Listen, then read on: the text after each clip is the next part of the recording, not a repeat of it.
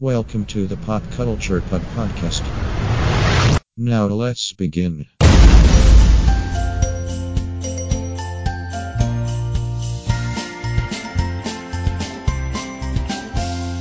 Dashing through the snow in a one horse open sleigh. Over fields we go, laughing all the way. Bells on bobtails ring, making spirits bright. What fun it is to laugh and sing a sleighing song tonight. Jingle bells, Batman smells, Robin ran away. He lost his pants down in France and found them in Bombay. Hey! Jingle bells, jingle bells, jingle all the way. Oh, what fun it is to ride in a one horse open sleigh. Dashing through the snow in a one horse open sleigh. Over fields we go, laughing all the way. Bells on bobtails ring, making spirits bright. What fun it is to laugh and sing a sleighing song tonight. Jingle bells, Batman smells, Robin laid an egg. The Batmobile lost its wheel and the Joker got away. Hey! Jingle bells, jingle bells, jingle all the way. Oh, what fun it is to ride in a one horse open sleigh. Yeah! Oh, what fun it is to ride in a one horse open sleigh. Well, hello, fellow podcast listener, and welcome to the 10th Chris Lockhart Christmas special. Uh, the 2022 edition. I actually I counted on my fingers. It is it is the 10th one. Um, it started in 2012, and I missed 2018 because I wasn't podcasting um, for the better part of 2018. Um, but other than that, it's it's been every year, and um, so this would be the 10th one. Um, so the reason I, I always give the spiel, the reason why it's called the Chris Lockhart Christmas Special is because I uh, was a podcast listener for for a few years before I got into podcasting, and I always said if I ever get my own podcast, I'm going to do a Christmas special because I love Christmas specials. Big fan of them. So uh, you know, it's it's been a tradition uh, for me to do this uh, this uh, Christmas themed episode of whatever podcast I'm doing at the time. Um, but I am not alone Cool. for this for this podcast. Uh, first up, we have Ragnar. How's it going, Ragnar? Well, it's uh, going quite well, and uh, Merry Christmas, everyone. Excellent. Um, next up, we have Lillian Knelsen. How's it going, Lillian? The toddler is asleep. Life is good. Excellent. and last but not Although I'm not least, sure oh, what someone's doing because they're, they who's playing with their microphone. I think that might be Ragnar. I think it might be coming from Ragnar's end. But Really? Now I don't hear it. Man. Nope. Now it's quiet.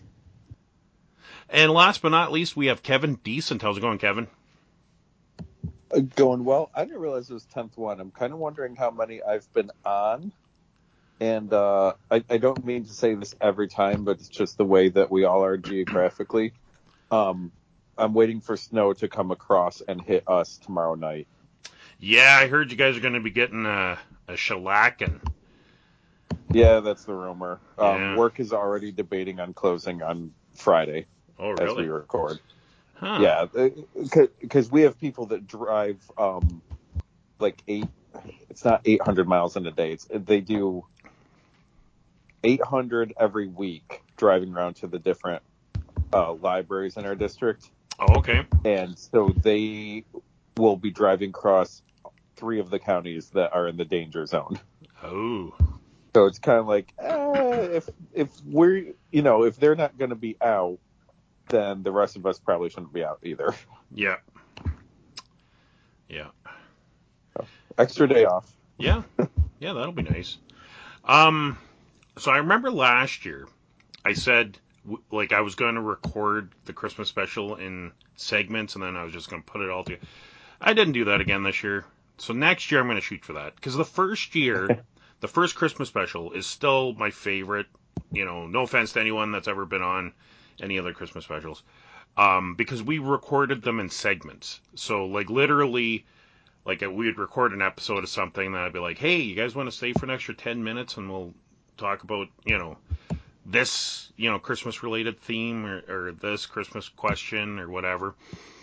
So I had like a whole bunch of people on my Christmas special, um, which is which is like a tradition for Christmas specials, having like guest stars showing up uh, to spread the Christmas cheer like that first year I had uh, you know the guys at Nerd Lunch.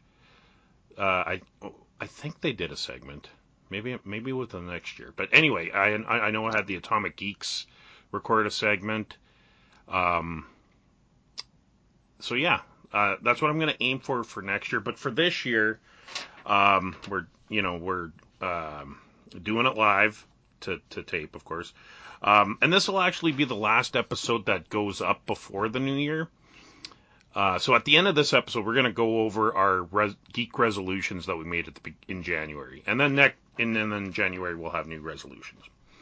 So for this episode of the 2022 Chris Lockhart Christmas special, uh, uh, the theme is questions of Christmas. So I'm doing a roundtable Q and A, uh, and we'll be answering the questions um, that uh, that I'm reading out. I got ten of them here.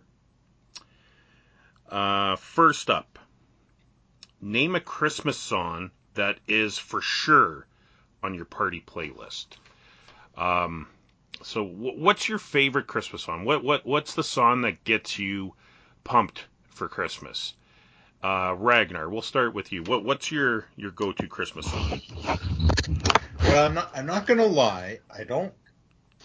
I don't hate Christmas music, but because I sell at the Christmas craft shows, I hear so much Christmas music that when Mm. I'm at home, I, I don't even really super want to. Yeah, And my problem is just that it's always like the same eight or nine songs, and you just hear different versions of them again and again and again. Now that all that being said, the one song that I do like hearing at Christmas time is from the Nutcracker Ballet. I believe it's called The Dance of the Sugar Plum Fairies. And it's like a classical piece. And I'm sure if any of you heard it, you would recognize it instantly. Yep. And it's uh, that's a piece that I never get tired of hearing. So I'm gonna pick that one as the as the Christmas song that I like, which also doesn't have any words. Excellent. Uh, Kevin, same question to you. It's so hard to pick just one. Um, my recent favorite for the last few years, and it's partly because so many people hate it. But uh, a few years ago, Twisted Sister did a Christmas album. Hell yeah, good choice, man. Yep, and "Oh Come All Ye Faithful" is to the tune of "We're Not Gonna Take It," Nice. and it, it starts out, and you're like, "Oh, I know the song. It's you know, it's Twisted Sister," and then they start singing "Oh Come All Ye Faithful," and you're like, "Why does this work?" And it, it, man, it totally works. It does. It's amazing, and then the whole album's great. And I mean, like, it it seems silly, but when you see interviews with Dee Snider and just what a genuinely good person he is, it's like, oh yeah, this makes sense that they would just do it for fun and for the heck of it here. Uh, great album though, and my mom hated it. My ex hated it. I had it as my ringtone on my phone. If I if I played it work with Christmas music, everyone's like, "What the hell is this?" Like because people hate it so much, it makes me love it even more. Excellent. That is fantastic. Uh, Lillian, uh, what is your Yes. Christmas song that is on your playlist, or get or just Um, gets you pumped up? so I love "Shake Up Christmas" by Train. It's one of my Hmm. favorite songs. I can listen to it constantly. Yep. Um, but it's ironic whenever I'm playing a video game if I have Christmas music playing. Uh, because when I was a kid, I had this on a cassette and I had it on repeat. Um, the Christmas wrapping song by the Waitresses, um, is, is a go-to. Like it has to, if I'm playing a game, it has to be on there. It just is, it's a tradition. Mhm. And that's that hilarious song where she tells a story about she keeps missing a guy and then she forgot cranberry sauce and she met him at the store and then she had a great Christmas. Yeah. I love that song. Excellent. Um, for myself, I'm going with "Rocking Around the Christmas Tree by Brenda Lee. Um, I just love that song. Um, and and I did go through a bunch of uh, Christmas music, and that was one that I, you know, and it doesn't matter what time of year. If I hear that song, I just I love it. She she's just awesome. Um, all right. So question number two. What are your three favorite desserts on the Christmas buffet? So you're at, uh, you know, your family Christmas or wherever, and you got your dessert options. So many options. What three would you want, essentially? Um, so we'll go, we'll go back in reverse order. So for me, I would, I love Nanaimo bars. I, I, you know, like I don't know, Nanaimo bars and Christmas. There's just something about them. I love them. Um, my wife makes a killer cherry cheesecake um, that everyone loves. Like, like it's it's so good that it gets requested like at family functions and stuff. And um, you know, it never there's never leftovers. Like it always gets demolished. She makes a what? A, a cherry cheesecake. Ooh. Yeah. And, you know, everyone loves it. And the only time I get it is at family functions. So people are like, oh, you, you know, you're so lucky you get to have this whenever. I'm like, I don't. Like, she only makes this for family functions. Um, so I try and enjoy that. What I'm hearing is it gets demolished because you're never you never get it. So then when they put it out on the table, you just eat all of it. no, no, I wish. I would. I would. But, uh, you know, and like, you really have to be strategic about it because there's been times I'm like, well, you know, I'll, I'll have a piece of pie or something instead and, you know, maybe later I'll, uh, I'll go back and, uh, you know, have some. And then it's gone. And then it's gone, right? Yeah. Yeah. So I got to go for it first. Um, and last but not least, um, is my mom's uh, homemade apple pie. Um, the unfortunate thing, she doesn't make pies like she used to. Like when I was growing up, that was like a staple. Like my grandma made pies, my mom made pies, my cousin Danielle made pies. Um, but now it's like nobody's doing it anymore. I guess I, I, I don't know, but I, I just love my the the apple pie. Note Uh, to self, we gotta make Chris a pie. Yeah. Yeah. Oh, I love pie. I love cake. I love sweets. That is my weakness. That is my kryptonite. Um, is is is uh, I got a sweet tooth. That's my that's my weakness. Um, Lillian, uh, what are your three Yes. favorite desserts for a Okay, Christmas buffet? so if I'm at a buffet and there's fruitcake, I'm I'm there. I know that it's a everyone has a love hate relationship with fruitcake. I am I am I am a lover of fruitcake. You're talking about like um, the the old fashioned, like almost like banana bread looking. But uh, it's got all the fa- like the dried candied Oh, uh, yeah, nuts and fruits in it, and normally it's soaked in copious amounts of alcohol. Yeah. and yeah, I, I love the store bought marzipan icing on them that just makes everything better. Um, and then so like fruitcake is a yes please. hmm Um, and then if there is eggnog anything, like I love eggnog cookies, eggnog custard, eggnog anything. It's just something about the nutmeg and the spices. It's just, oh, yes, please. Nice. I will happily take that. Um, and there was a tie for my bottom, my, my third one. There was, I was either a trifle, anything that's a trifle, Mm, which is what I'm making for our work party on Friday, nice. or thumbprint cookies. Oh. Just because I have so many memories of making thumbprint cookies with my mom. Yeah. Whereas either you filled the thumbprint with you put like a Hershey's Kiss in there, or jam, Oh. Yeah. or you could put um, what else do we put in there? Those I- cherries. but anything, those- like- Yeah, Mar- oh, there we go, maraschino cherries. Yes. That was it. I've got a container of those, and that's on my list of things to make is thumbprint cookies. But I want to wait till my little brother's here to make them. Excellent. Yeah. Those are some good desserts. Uh, Kevin, same question. What, what are your three desserts? I'm, I'm learning what things are called here now. Like I, I, I really didn't know those were called thumbprint cookies, but I also never thought to ask either, so that's kind of my own fault. Um, one of our new ones is, and I don't know what it's called. Like in the family, we call it crack. Oh, Christmas crack? It is. It's just like Oh. like saltines and like chocolate and stuff, and it's like snapped Mm. and broken apart and all. Yeah. It's addictive. It's sometimes called Christmas bark, but most of the time I've seen it in recipes as crack, where you can. But I've seen it where have you had it, Kevin? Where they add- they put caramel, so it's like saltines covered in caramel with chocolate on top. Yeah, Oh, it's amazing. That's a new one. Like uh, someone started making it in the last couple of years, and now it has to be there every Christmas now. But like it, it because I mean, like everyone tries it. I've, tried it. You know, my brother, like everyone, my cousins, everyone in the family tries to bring something one year, and it's it's appreciated, but it doesn't hit. You know. Mhm.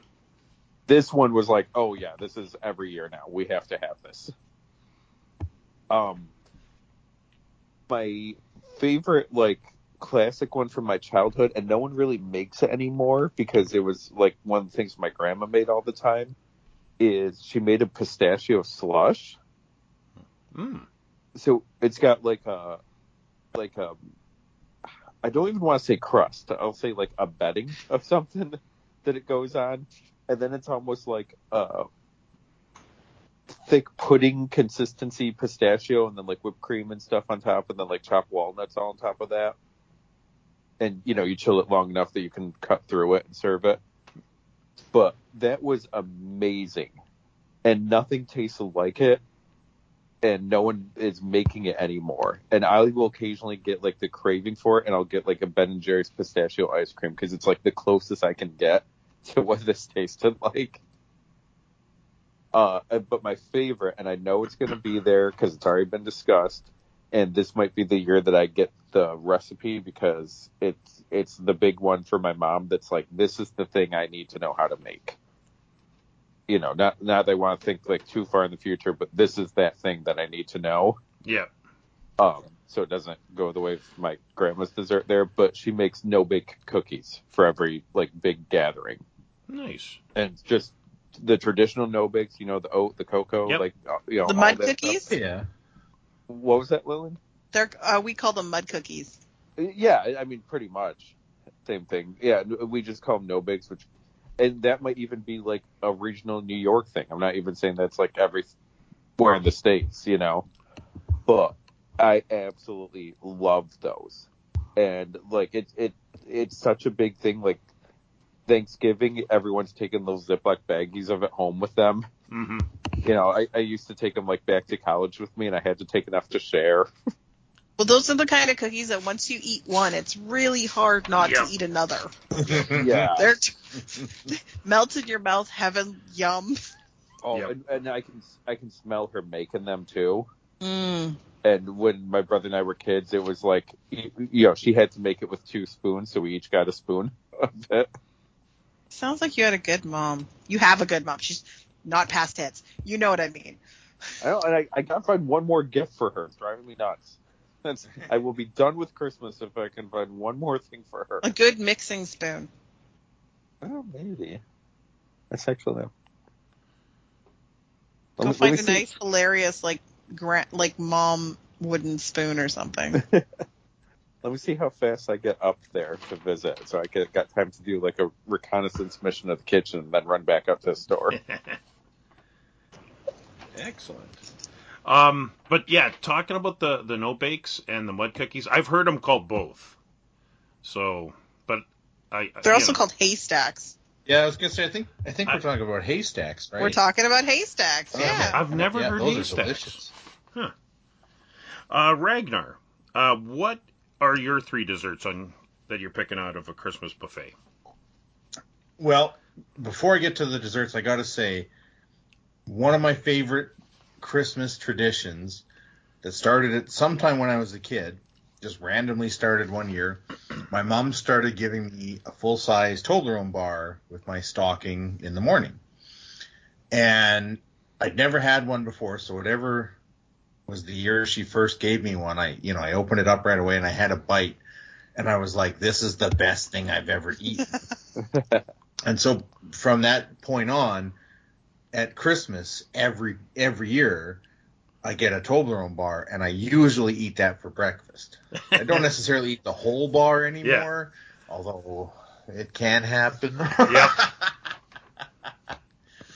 so so I got to throw that out there because that's an integral part of my Christmas experience. But when it comes to actual desserts, um, in my family, my granny, my grandmother on my dad's side, would make most of the Christmas baking, and she'd send us a big tin every Mhm. year, and, and so that was always great.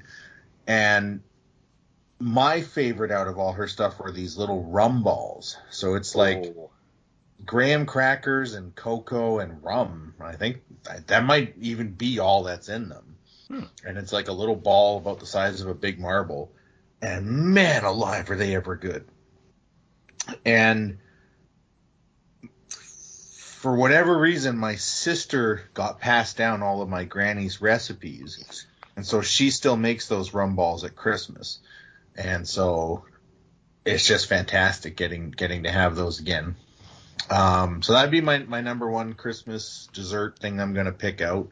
Plus, uh, usually they have enough rum in them that you do get a little buzz, so that's kind of fun too. and then num- number two, I gotta throw it out to the old school fruitcake, just like Lillian. Um, it's delicious, you know, nuts and fruit and sugar It's and a booze. fruitcake, buddy. Is- Oh man, love it, love it so much. And then uh, we always had uh, around Christmas time, we'd always have mincemeat tarts, which I Mm. think is a very British thing. There's Mm. no Mincemeat, meat. in it, it is. It's Yeah. it's it's funny you said that the store here they did a changeover and they had like 20 to 30 containers of mincemeat for sale. Ooh. And I kept staring at it because nobody I know eats mincemeat. Well, really, the only thing you do with it is make tarts. Exactly. They're really good, and it's sort of like um, I don't know, it kind of tastes like raisin, sort of, but not quite as sweet as a raisin. I don't know. It's hard hard to describe, but uh, if you like fruitcake, you'll like them, and if you don't like fruitcake, there's a pretty good chance you wouldn't like them. but uh, my dad's making a huge batch of them this year, and I'm pretty excited. And actually, I think my dad said that the fruitcake this year, um, he, him, and my two aunts, so his two sisters, made it this summer when they were all getting together at their birthday. Hmm. And then they soaked it in booze and put it in the freezer. So apparently, we're getting family-made uh, fruitcake for. I'm looking forward to these. Uh, you must tell us how your fruitcake experience is this Christmas. Well, I'm pretty excited. Yeah. There's a, there's a there's a good chance between the rum balls and the fruitcake that uh, I'll be a little bit drunk, and uh, I'm looking forward to that. Excellent.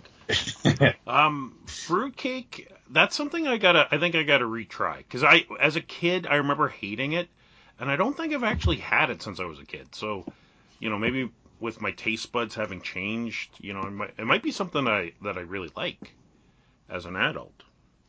So I gotta check Yeah. it out. Um. All right. So the next question. If you could give your parents any gift, what would it be? Um, so I'll kick off this question.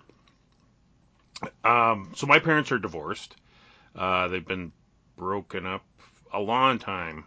You know, uh, I want to say 25, 25 years, something like that. Um, so my mom, my mom's never remarried or anything.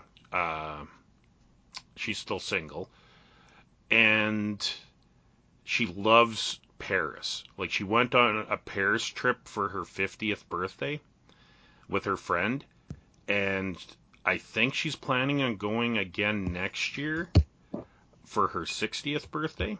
I guess I shouldn't have said her age, but uh, I know she doesn't listen to the podcast. But um, so um, what I would love to do is I would love to be able to, you know, like if I win the lottery or whatever, I would love to pay for her trip to go to Paris and help with expenses and maybe pay for um, you know someone to go with her um, you know like her her friend that went with her uh, for her 50th. They they don't really talk much anymore, so I doubt she, you know, she would want to go with her, but maybe my aunt might go with her or something. Um, so I'd love to uh, be able to send my mom and uh, a traveling companion to Paris, because um, that's like my mom's favorite place. Even though she's never really went anywhere else, I keep telling her to go check out other countries, but she's just she's in love with Paris. She's in love with the Eiffel Tower. Uh, you go to her house, she's got like Paris stuff all over the place. So I'd love to uh, pay for that. And for my dad, I would love to um, just take him to uh, uh he's a big uh, you know uh, hockey fan, he's a big uh, NHL fan. I would love to take him to uh, an All Star game. Um, because my dad's never went. Um, like he's been to the Hockey Hall of Fame. He's you know went to Oilers games and all that kind of stuff. Um, but I he's never been to an All Star game, so I'd love to take him to an All Star game, and I'd love to go with him because, um, you know, I like hockey too, not as much as my dad. Um, you know, for like I'm a big Star Trek fan, like a you know Star Trek nerd, you might say as much as I love my Star Trek, that's how much my dad loves hockey. Like he, my dad is a hockey nerd. Um, so that would be, you know, for for me, him going to the All Star game would be like me going to, um, like the Las Vegas Star Trek convention. That would be like, you know, it's like the mecca, right? Um, so I would love to be able to do that for my dad, if if I could. Uh, Lillian uh, what would if you could give your parents any gift, what would it be? I had to think about this one for a while because I'm like, my mother doesn't like people. Uh, she doesn't. she doesn't like anything or need anything. But I probably, in the ideal world, if I could get my mom anything, it would be a never-ending supply of never boring books. I'd probably say I would find her a book subscription or something like that because she has read everything she has and she thinks nowadays she's like books are stupid. Mm-hmm. Um, the stories have all been done. Writers have lost their touch. So it'd have to be like old books, something that she could be like, this is cool. I'm learning and I'm actually enjoying this. So to find my mother some non-boring books, that would be, that would be my best Christmas present. I think I could give her something to entertain her. Excellent. Um, did, uh, um, what about your dad? Is is he still with us? I guess I should have I should have um, I should have pre-asked this before. um, my my dad lives in Maple Ridge. Okay. Um, and that's all I know. Oh, okay. So I would just wish him a Merry Christmas. Excellent. Um, yeah, like I said, I guess I should have asked this because now now I now, now I feel awkward. Uh, Kev, it's all good. It's all you good. Sh- all you good. should feel awkward. I should I could have led with hi. My mom left my dad when I was three, and I got to take a really awesome train ride. But you know, now he lives in Maple Ridge, and he's just doing him. all right, uh, Kevin, if you could give your parents um, a holiday any gift, what would it be? I really want to make a joke, like I don't know either of my parents or something like that, just to get you going now. I, Kevin I don't want... wasn't born from parents. I was grown in a lab. my test tube was on the cover of People magazine. Um, so when you first asked the question, like in, in, our pre-show notes and all, I was thinking, you know, something to that you could actually like go out and get and all, mm-hmm. not going kind of unlimited resources for it. Um, my mom would definitely be just taking care of everything that needs to be done to her house because it's just like you know there's only time and money for like one big project a year yeah but i can think of like 10 big projects that need to be done you know and and then there's stuff outside that has to be done. There's stuff inside that has to be done. She's called this person, and then they blow her off, and now we're on to next year to maybe get it done and all. Like if I could just get all that stuff done for her, I'd be so happy with it. And I mean, I'm sure she'd be happy too for it. Yeah. Um, my dad is just tough. Like he, he's gone through his downsizing the last couple years. Mm. Just, you know, um, I don't need this. I don't need that. I'm older. You know, he likes his condo thing. I don't know what it's actually called. I'll call it a condo. Um, he actually said this year, like, don't buy me anything. I ha- if I if I want something, I will get it. And you're going to look around for something that I'll appreciate and I'll be thankful, but I probably don't need. You know, so why are we worrying about that? I thought, all right, you're sure about it. But I know one of the things that he, one of his favorite things is his dad, when he was still alive, the two of them went and did the NCAA basketball tournament for like a weekend. So you're seeing like three or four games a day. yeah. Whoa. Because like, all right, here's the noon game, and then that's over, and then we have another game in the same arena, the same building at three, and then that's over, and we got another one at six, and then another one at nine, and they did like a whole like Friday, Saturday, Sunday, or whatever weekend for it, and then just stayed at the hotel and wandered in and out, and you know, uh, just had random conversations with people that were also fans or also traveled from you know the same states or cities or whatever hmm and he said it was just so much fun, especially going around with his dad for it and seeing what his dad reacted to and got excited about and cheered for and everything. Like it was a real moment he felt for the two of them. Yep. And I mean, I I don't do the sports, and I would be lost, hmm but I can enjoy stuff live. Yep. And I think um, like, you know, as much as my dad was seeing that, in a way, getting to know his dad, I'm like, I could do that too, and see what he's like for it and all, and just have fun. Yep. And he would never, and and the fact that he would never ex- expect it from me either would kind of be fun too. Excellent. And Ragnar, same question. What what if you can give your parents anything, what would you give them? If I could give my parents anything, I'd give them a million dollars. And then they can do whatever the fuck they want with it. uh, I mean, I I'd like love that to send- answer. I'd love to send them on a vacation. I'd love to pay off their mortgage. I'd love to get them a garage built for their house. But uh, if they had a million dollars, they could do all those things. Yep. They could. No, that's a, that, that- that's a good answer. All right. Uh, so we're going back to food. What is your least favorite holiday food? What is what is something that you do not like? And Kevin, we'll start with you. What is your least favorite holiday food?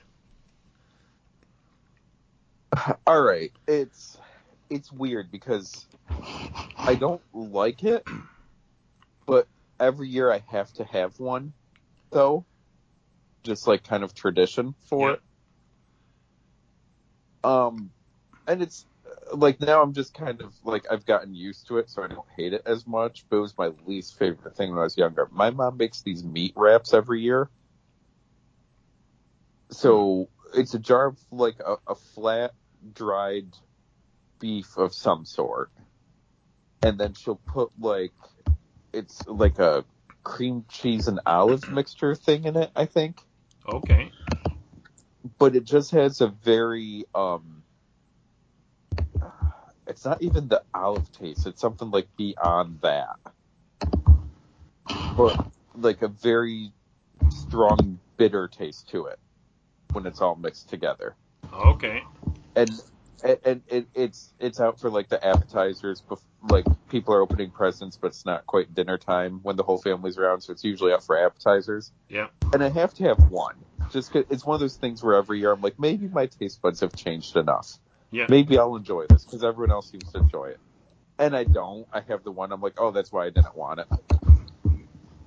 It, yeah, it's just like uh, I, I don't know, sort of a sour, bitter, olivey taste to the whole thing and it's also she she would send my brother and I to go get it. She's like, I need the meat wraps. They're with this in this aisle, you know, like in, in the, you know, I don't know, soup and stocks aisle. It's you know Mhm. on the top shelf or something like wherever it is. and apologies. Apologies to all of you, apologies to listeners. This is like round circles of meat that are folded into this glass jar to Huh. fit. And when you lift it up and tip it and look from the bottom, it looks very inappropriate. And my brother and I would do this to each other all the time just to get giggling and laughing and being immature boys. Yeah. Until my mom was like, Why are you two laughing? And we were too embarrassed to tell her why we were laughing and worried we were going to get in trouble. Yeah. So I think my mom figured it out though because she never asked us to go buy it ever again. nice. I'm trying to think if we have something like that. I that doesn't sound familiar to me.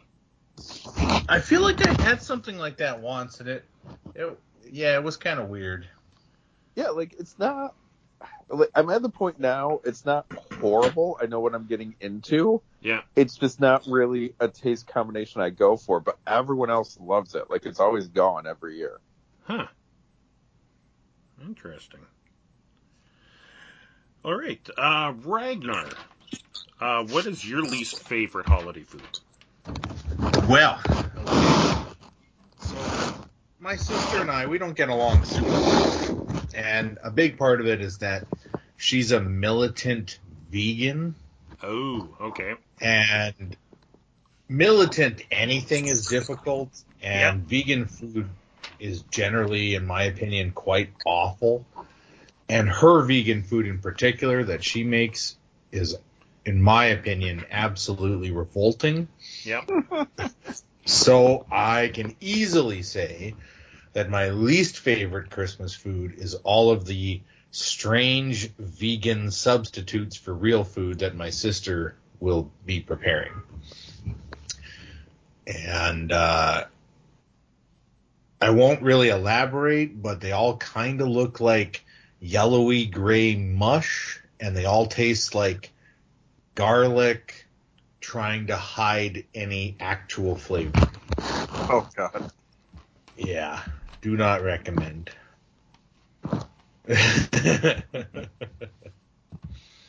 All right. Um. All right. For for myself, my least it's a tie. It's it's tied between um, Brussels sprouts, which I Oh, think yeah. which I think smell like farts, um, and uh, turnips. Like my my fam, like my my mom and my You just gran- listed two of my favorite foods.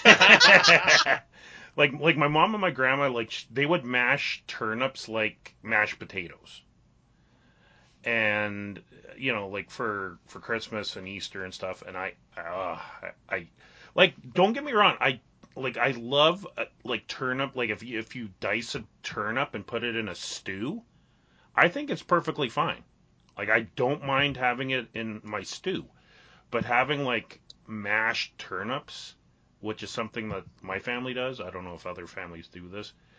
I just I hate it. I can't stand it.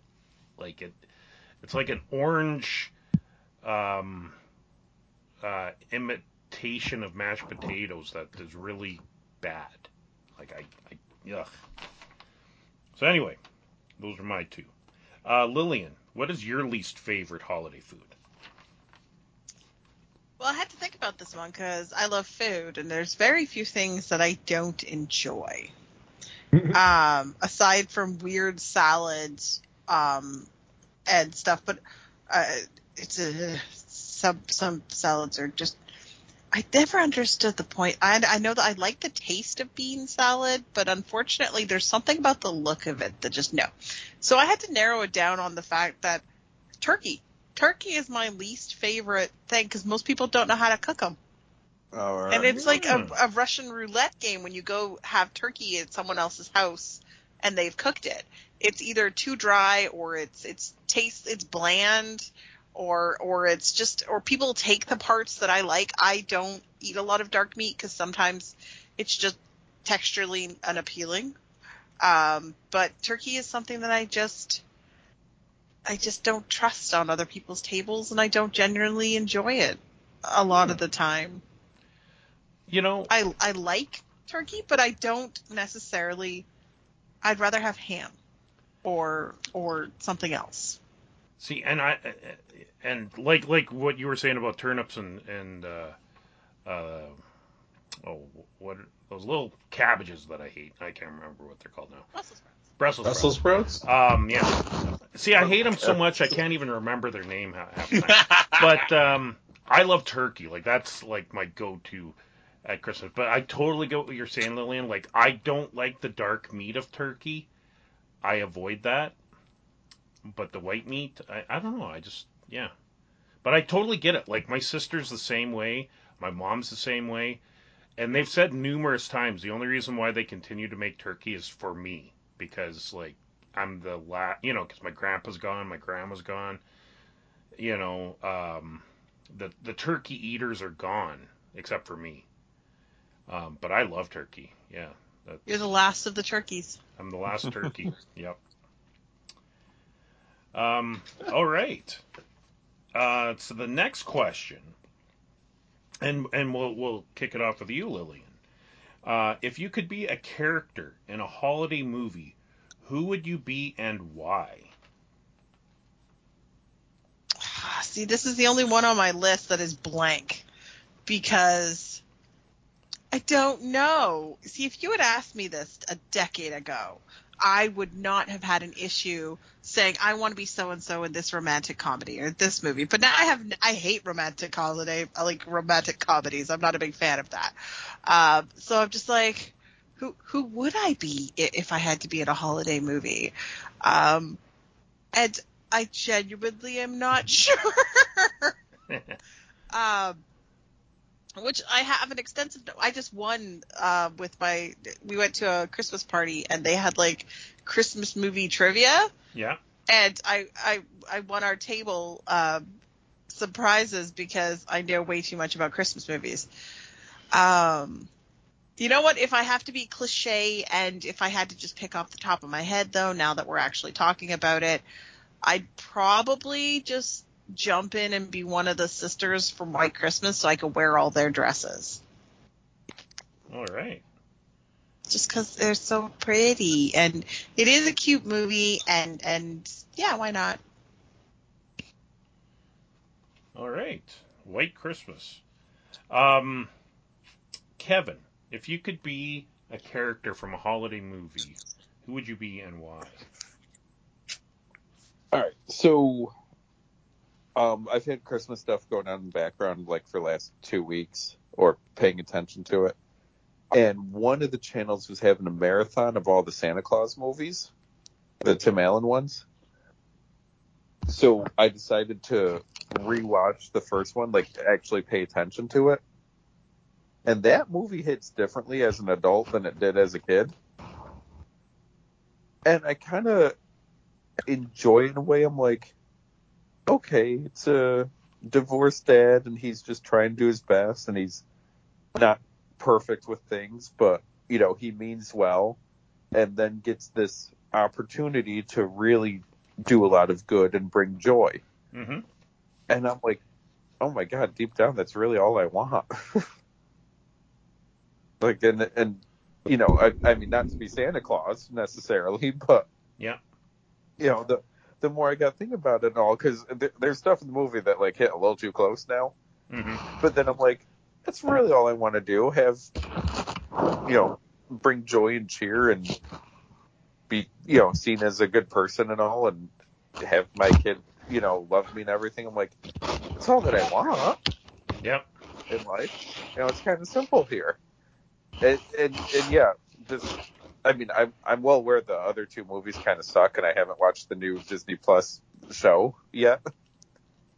But th- that first one is is still like pretty good and holds up, and I and I really enjoyed that. Like it, it spoke to me on a different level this year. Excellent. Uh, Ragnar, if you could be a character in a holiday movie, who would you be and why? Well, I'm gonna I'm gonna go polar opposites, and I'm gonna say I want to be the Grinch. Oh, See, I had a feeling you were going to say Krampus or the Grinch or something. um, particularly from the Jim Carrey movie because I was rewatching that not that long ago, and I when it first came out, I remember seeing it in theaters and I thought it was awesome. And then I rewatched it a few years later and I thought, you know, this isn't very good. But when I rewatched it now, I liked it again. So, um, and you know, I, I love Jim Carrey and and uh, his version of the Grinch was awesome. So, you know, I could be that weird old angry man that lives alone with his dog and hates everyone. Mhm. I kind of feel like that some days. You know, Day, days like that in the winter where I'm like, oh, I guess I better up my vitamin D dose. Yeah. I actually um, watched that Jim Carrey Grinch for the first time this year. Never watched it before, Ever but seen I, it?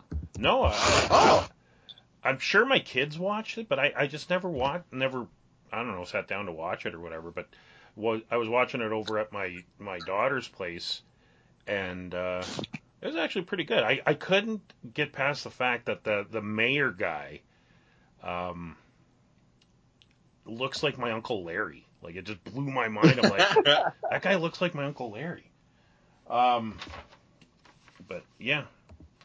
Um, all right. So for me, um, yeah, this this was the one that uh, yeah I kind of had a hard time with. So I am going out on a limb, um, by saying that Die Hard is a Christmas movie, and oh yeah. I would love to be Argyle. Like that's the limo driver guy, because he he just looked like Oh yeah. he was just having a good time, man. Like, and, and then he gets to be a hero at the end because he stops Theo from uh, from getting away. Um, so yeah, I would just love to be able to dri- drive that limo and you know partying in the back. Yeah, that'd be fun. Um, all right. So the next question is, what sport or hobby confuses you the most? Ragnar, what sport or hobby confuses you the most? Like, well, cricket, obviously. that uh, and I'm, I'm gonna I'm gonna jump in and say that is actually what I was gonna say. That is I- Um, that is on I my remember, I remember being in junior high, and we had a, a guy come out, and he was for for a day for like an afternoon teaching us kids how to play cricket as you know part Yeah. of our probably part of phys ed. And he was a an East Indian guy from Britain, so he had a, a British accent. Yep. And his accent was really thick, and it was hard to understand him to begin with. Then he was using a lot of British slang and cricket terms, which we didn't know what they were. And he tried so hard to explain the game and to let us know just how awesome it is. And we all couldn't make heads or tails of it. Mhm. Uh, and the big joke around school was like, you get a huge bat and he hit things with it, and it was the most boring day ever. Yep. so, yeah, I, I still can't make heads or tails of cricket or what the hell's going on. Um, but apparently, if you really get into it, it's great. Yeah, it's one of the biggest sports in the world. You know, it's up there with, you know, what we call soccer, but the rest of the world, besides U.S. and Canada, calls soccer calls football. Um, yeah, it's big. Yeah, it's you know, but I, I like you, I don't get it, and I've tried watching it, and I'm like, this, this sucks. Like it's not even fun for me. It's not even fun to watch. Um, Kevin, what sport or hobby confuses you the most? It, it- you throwing in sport or hobby helps, and and actually I was because this being the Christmas one, I'm like, are we talking like Christmas themed sports or hobbies? It doesn't and matter. that, that's where my mind. No, I know, I know, but that's where my mind went at first. And I mean, I'm not a sport person at all, but my family is, so I have knowledge of it through just being in the same room. You know, like all right, I can follow a baseball game, a football game, a you know, basketball, hockey, whatever. Um, I don't care, but I can follow them. Uh, but the thing that like my family or when I was at school or people I've dated and, and been with their families or whatever, I just can't do card games. Hmm. Like I, I can I can be social and I can say, okay, everyone's playing this game. I don't know how to play it. Please remind me. And I'll get a rundown and the more you play, the better I can be at it. But as soon as that night's over, I've completely forgotten. Yeah. Like I don't I don't remember how to play pitch. I don't remember how to play you know, like freaking I I can't even remember names of games for things. Like I just do not remember. Mhm. I've only played poker a couple times and I keep getting confused on what beats what and can't remember it. Um, even Uno, I'm like, all right, what's what's this one doing? What's uh, am I switching colors or numbers here? I don't remember what's going on. And it's just, I I don't hate them, but I never got into it or cared enough hmm so I don't I don't try to play myself. I don't seek out playing. I don't you know try to get a game started and then I don't retain the information anyways. So it's just got I've played cards with people but I just I do not get into it hmm and when I see people like, oh yeah, we had, you know, six friends over and we all sat around in the kitchen and played whatever card game until like two in the morning, I was just like, that sounds so boring to me for some reason. I was like, you must have been drinking too, right? That's how you made it fun. Yeah. Like I'm just not there with it. But I know me saying, you know, to some people, oh, I podcasted last night, or you know, I read comics or whatever. Like, you know, my my stuff is going to be boring to them. Yep. You know, oh, uh, oh, I, I watched three wrestling pay per views the other day that were all on at different times, and I get the eye roll. You know, so it's just everyone has their their thing. Oh yeah, absolutely. Um, yeah, when it comes to cards, like I love Crazy Eights, but that's kind of it. Like I've never played a lot of poker. Um, I don't mind poker, but I'm too cheap to actually like invest money in poker. Um, I used to play a lot of Go Fish with my grandpa when I was a kid. Um, crib, I never got into crib. I know, like, my mom goes to crib tournaments, and she keeps telling me, "Oh, you should learn. I could teach you, and you, you know, we'll go to tournaments." I'm like, that just sounds so boring to me. Um, it's you know, like, Oh, my- well, I well, I'll, I'll quickly throw this in there since since Ragnar said cricket, I I totally um am, am on board with cricket, but an honorable mention, and this is a hobby because it's my mom's hobby, is bingo. I cannot stand bingo. Oh my god. Um, I I tried it once, and I was so bored.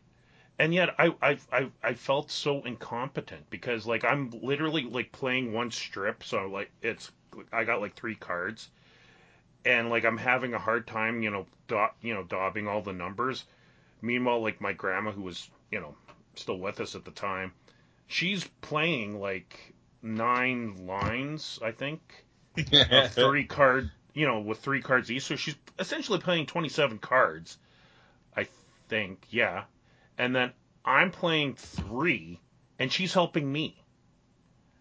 Um, but no, like I just I'm not a bingo fan. I've never been a bingo fan. Um, yeah, bingo. That that's mine. Um, Lillian, what sport or hobby confuses you the most? Hobby horse competitions. Hobby horse. Have you? Okay, so where they, you know, those fake uh, little horse heads kids have, where it's like the little stuffed horse head with the broom body. Oh yes. Yeah. They have full competitions where people ride those I've and get judged on their trotting and cantering and yeah. I've I s- actually saw that not too long ago. A video of that. Yeah. It um I I understand in a world where people are competitive and you have children competing in beauty pageants and God knows what. Um, I just don't understand as a parent how I would ever let my child voluntarily go out in public competing with a stuffed horse. Well, to me, I, I would I would say it's kind of like eh, being in an air band. You know, when you're pretending to play an instrument, but you're you know like air guitar, but you're not actually playing anything. It kind of the same That's, thing, that's pretty silly too. but there's competitions for that too. Yeah, I know. And I watched the video, Exactly. It, you know, it was all right. All right, so these are kids doing them. Yeah. Okay, is it a one-off or is it like, oh, I won and I made regional finals and then Well, still, let me let me just quickly look this up. So, hobby horse competitions. It's a sport, um, also known as stick horses. Um, in Finland, the country of origin of the sport, an annual national championship is held in addition to regional competitions, uh, which can be, yeah, uh, yeah, ages girls 12 to 18, and it's gaining popularity beyond the Scandinavian countries and other parts of Europe. Um, it gives children and teenagers who don't have a horse a chance to interact with them outside of stables and riding schools.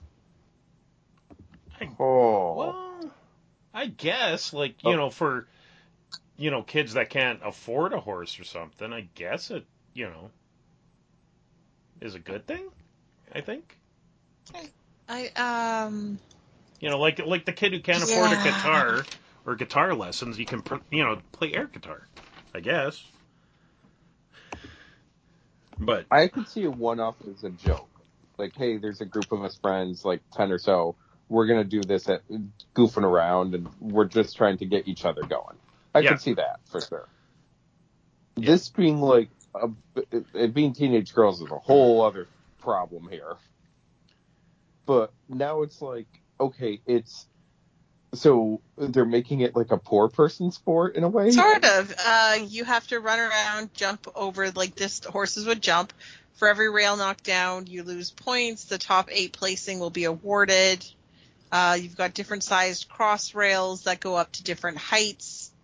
Um I could see a way to make this like a gymnastics thing. yeah, see and that's where I, I can see the gymnastics side of it. Yeah, but like it's not a hobby horse thing. It's a gym like it- this gymnastic event. It, like this is your prop. Like this is your ribbon or your baton or whatever. It's a hobby horse, but it's really gymnastics competition. I could I could give you that, or I could give Finland that. but as its own thing, this is weird. I, mean, I gotta I gotta find it now. I'm curious as hell. But yeah, yeah, that's a new one. I think you win. I win. um, it's How something do you that even I honestly just this? um so I saw something on YouTube yeah, I think that's our Uh, side. It was pretty much on YouTube, and then I saw I've seen it on the internet, and then it was just the fact that it is European, and it was talking about what, how great it is, but how some people you know. Okay, you under everyone, all of us would understand that there is a special level of person who can take things a little too far when they have a hobby, and so they make everyone else look bad. So within any fandom, there is someone who has the ability to to cause this chaos. So there has Yeah. been people who, you know, when it comes to their toy horses being real horses or whether or not they believe they are part horse or however they do it and they bring awareness to something like it is genuinely like uh, kids are running and jumping and, and having fun and everything right Mhm. but it, it does have a level of weird to it but i think that's people's fault Excellent. All right. I've watched marble racing, and this is still beyond me. Yeah, mar- marble racing's actually kind of cool. I, I like like when when they do the intricate tracks and stuff. yeah. Yeah, I, I don't I don't mind that. Um, all right, well, so the next question: How early do you think you should be allowed to open Christmas presents?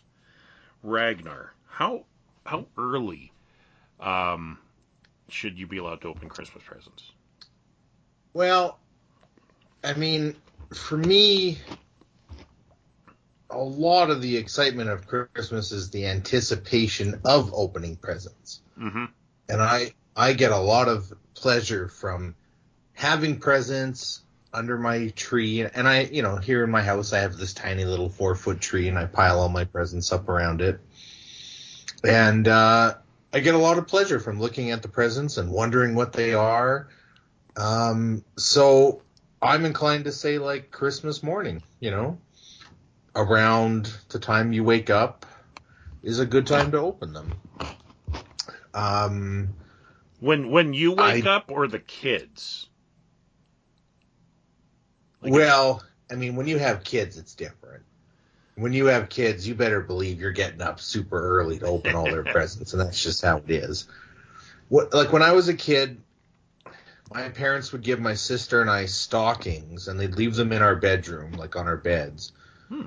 with you know candy, Toblerone bars, and uh, and little presents in them. hmm with the idea being we could open those as soon as we woke up and we could play or with that stuff and entertain ourselves with that so that mom and dad could sleep in till you know maybe eight you know so but as an adult now who doesn't have kids you know probably be nine or ten that i wake up and open presents All right. Uh, Kevin, uh, how early, or how how early do you think you should be allowed to open Christmas presents? Um, God, the adult answer is so much different. If if you are seeing someone before Christmas and that's when you're going to see them for the season, then you can exchange gifts and open them.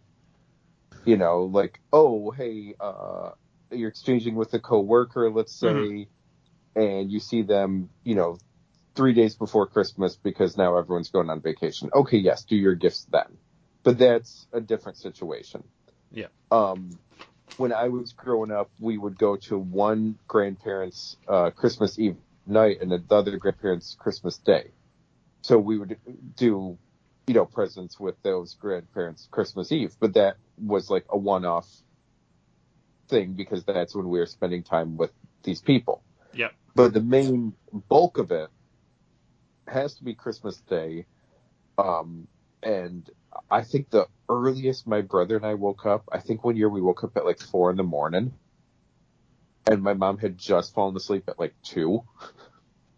So she was not having it. Yeah. And, and the rule for us was when you wake up, so four was our absolute earliest. It was usually probably around six or seven. When you wo- wake up, anything in the stocking, you can do whatever, you know, you can eat, you can play with, you can do whatever. And anything unwrapped is from Santa Claus. And you can play with any unwrapped present. Well, then we got a VCR. So Santa, shockingly, left whatever, you know, one of the big movies we were waiting for every year unwrapped. So of course we're going to go and watch that because it's unwrapped. So we can hmm use it, we can play with it, we can do whatever. Meanwhile, my mom knows that Santa left an unwrapped new movie for us, and she's getting at least two hours more sleep because we're gonna sit there and watch the movie for two more hours, and then get her and wake up and you know do all the Christmas stuff. There, there were years that Santa left two movies unwrapped, one for each of us, of course. Not not so that Santa could get three to four more hours of sleep. Um, but like my my family's weird, and it's one of those things I didn't realize was weird until you know you start like dating and spending time with other people's families and Mhm. all. But Christmas unwrapping is a full day affair, so there's not really like a time frame. It's just all of Christmas. Wake up at my mom's, we do, you know, like the family Christmas unwrapping, and then the rest of the family comes over. So my aunt and family are here at this time, my uncle at this time, my you know great aunt at this time. Like everyone's over throughout the day, and then up to dinner. And like last last year, I think people were still opening presents at like eight at night Huh. because because they my family also won't overwhelm. It's not like, okay, you're here, sit down in this chair, and here's all the presents. Yeah. It's like the presents kind of come slowly throughout the day. Like two people will be having a conversation. It's like, oh, let me get my present for you.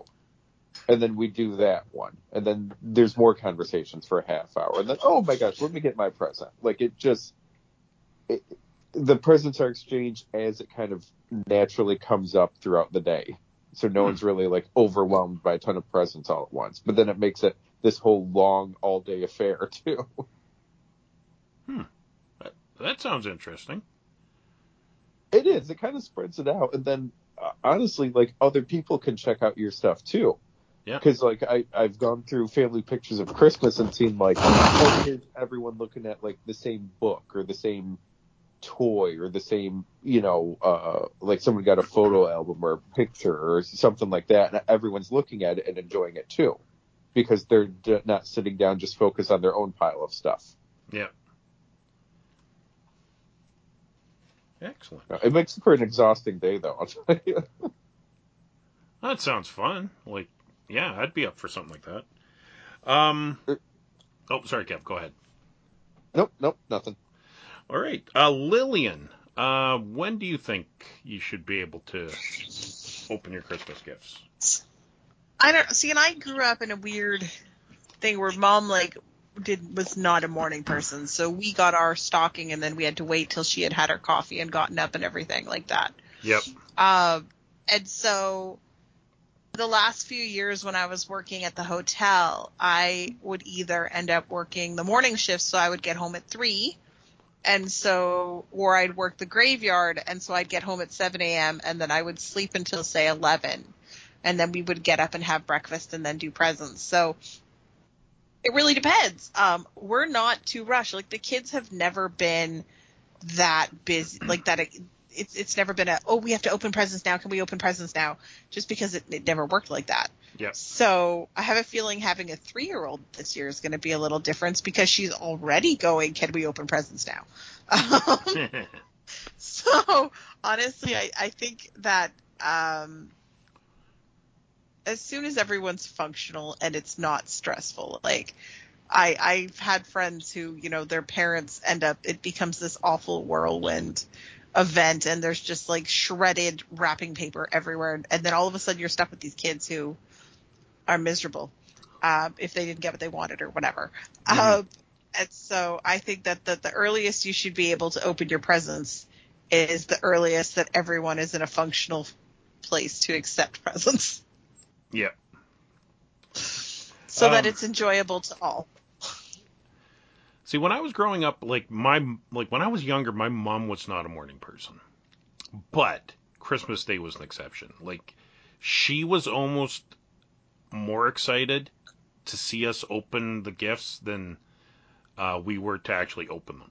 Like, cause you know, like my mom put a lot of thought into Christmas, and and she plan, you know, like uh, because her and dad were on a budget, you know, she would buy throughout the year and put them aside, and and um, we actually ended up getting like lots of stuff. Like we wouldn't get like so much like bigger gifts uh, as we would get like a lot of smaller gifts.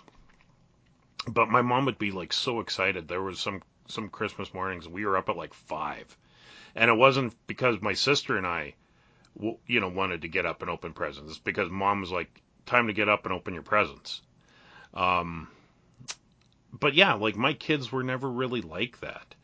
Um, I remember one year, I think my youngest daughter, like we got her up at like seven, and she was so pissed because she wanted to sleep.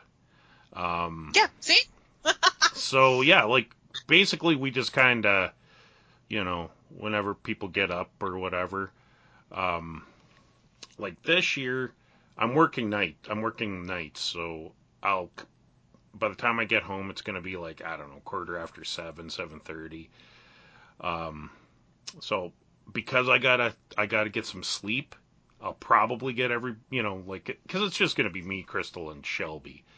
Uh, maybe Bailey. Uh, depends on his work schedule. He he might be coming out for Christmas.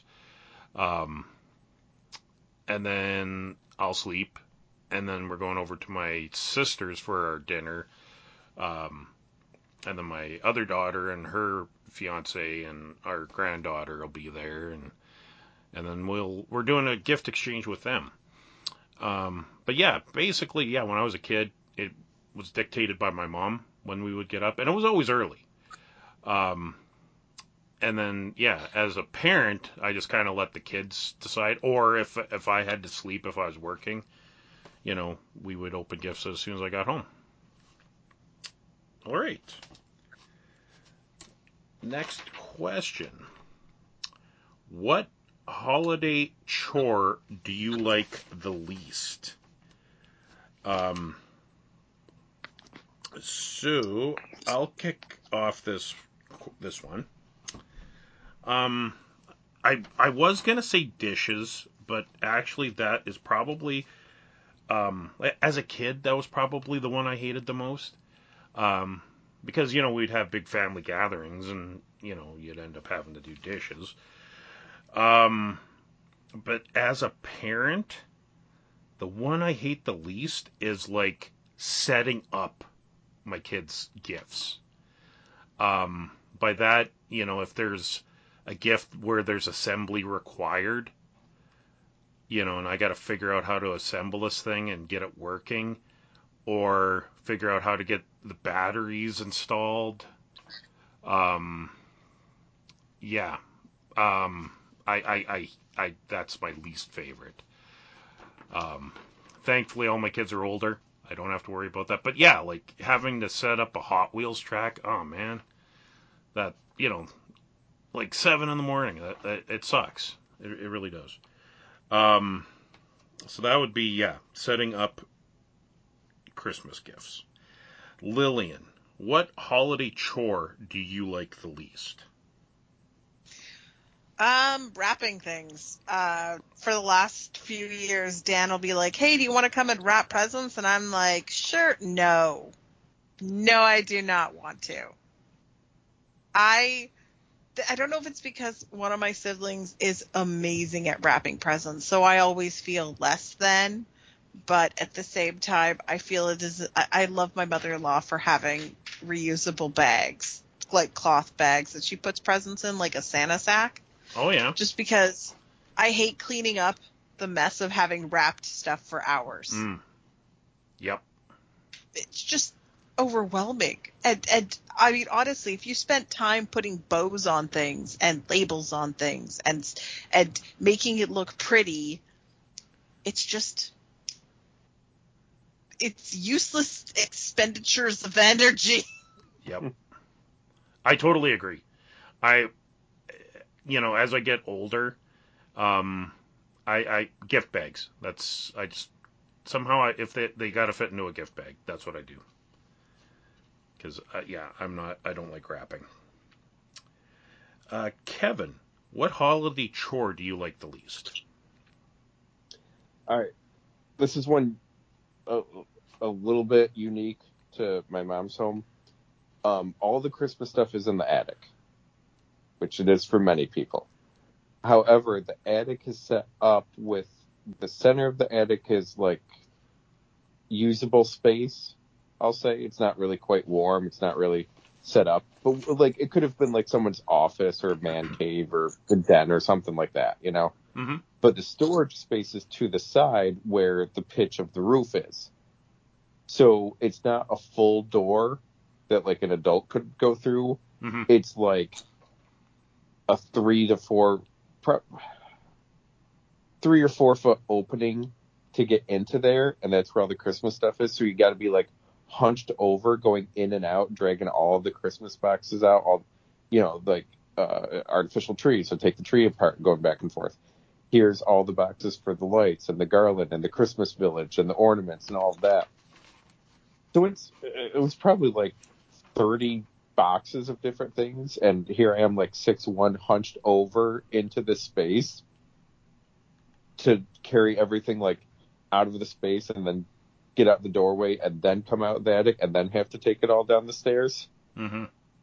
So it used to take like half the day to be able to do it just because I'm like, okay, I can't be bent over in this area dragging stuff out anymore. I need to at least come out and just stretch my back for a few minutes and then go back in and do Yeah. it some more. Like it, it's Christmas. It's supposed to be enjoyable. It's not supposed to feel like work, and it feels like work right now. I can't stand it. And then I, you know, as I got older, I'm like, okay, I'm, I would just kind of psych myself up for it. Like this is what it is. We just gotta get it all done, get it downstairs. You know, no, no surly teenager complaining about this or anything. Yep.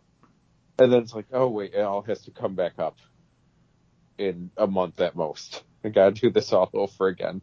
And every year I'm trying to like figure out ways to make it easier for me. Hmm I'm like, okay, all the Christmas stuff is gonna go right by the door of the crawl space, so I don't have to go into the space that far. It's all right here.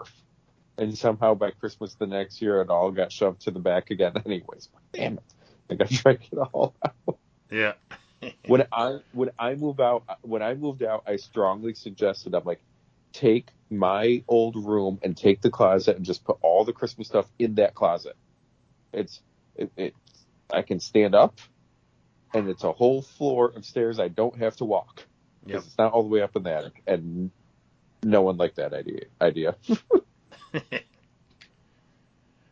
All right. Uh, I will say, I will say though, as soon as my kid was old enough to start carrying boxes, I sent him in there. I'm like, you can, you can just walk right into this. You don't have to be bent over, worried about your back or nothing. yeah. Come on, kid, you're helping now. Excellent. Uh, Ragnar, what is your least favorite um, holiday chore? Well, it's just hands down all the cleaning of the house before you can host for Christmas. Yep. So Christmas is always like, okay, I've done all my trade shows, the online store's quieting down. Oh man, my house is a dump because I've been going so hard, and it's gonna take like at least two full days of, you know, just cleaning to get it all presentable for company. hmm So that's always my least favorite part because it's always like there's a bit of a time crunch and there's lots of other things you'd rather be doing, but you don't really want to have your family come over and see your house being all messy and dirty when you're hosting Christmas. Yeah. So that's hands down my least favorite part is just the the two days of work it takes to get my house ready Yeah. to have everyone over. No, that's that's. Otherwise, I yeah, you know, all, all the other stuff is fun. Putting up the lights, putting up the tree, wrapping presents. I like doing all that. That's fun. But uh, two days of dusting and cleaning is not fun. Yeah. All right. Well, the next question. This is a random one I threw in there. Uh, like I got these questions off the internet. You know, like basically these are party questions that you would ask at a Christmas party or something. Uh, so this is one of them that was just kind of random. Share something you have an irrational fear of. Um. All right. So for me, I'm deathly afraid of mice. I I'm yeah, mice and rats, rodents. But we don't have rats in Alberta, so I'm really lucky that you know we're one of the few rat-free places in the world. Um, but I I hate mice. They're so gross, so dirty. Um, and yeah, I just even like as a you know a 42 year old man um, who could uh, you know easily step on a mouse and kill it, I'm still scared of them. You know, I think because you know they they carry the hantavirus. You know, like that freaks me out. You know, like they could you know kill me with their pee. Um, if I, you know, that just ugh. You know, uh, we had a mouse in our house. Like every once in a while, we'll get a mouse in our house, and our cats are usually pretty good at at getting them and eating them. Um, but the one, it was like just before lockdown, like it was 2020. Um, our one cat, and it, it was playing with it. It kept letting it go, and then it would jump on it, letting it go, jump on it, and then finally the mouse just got away.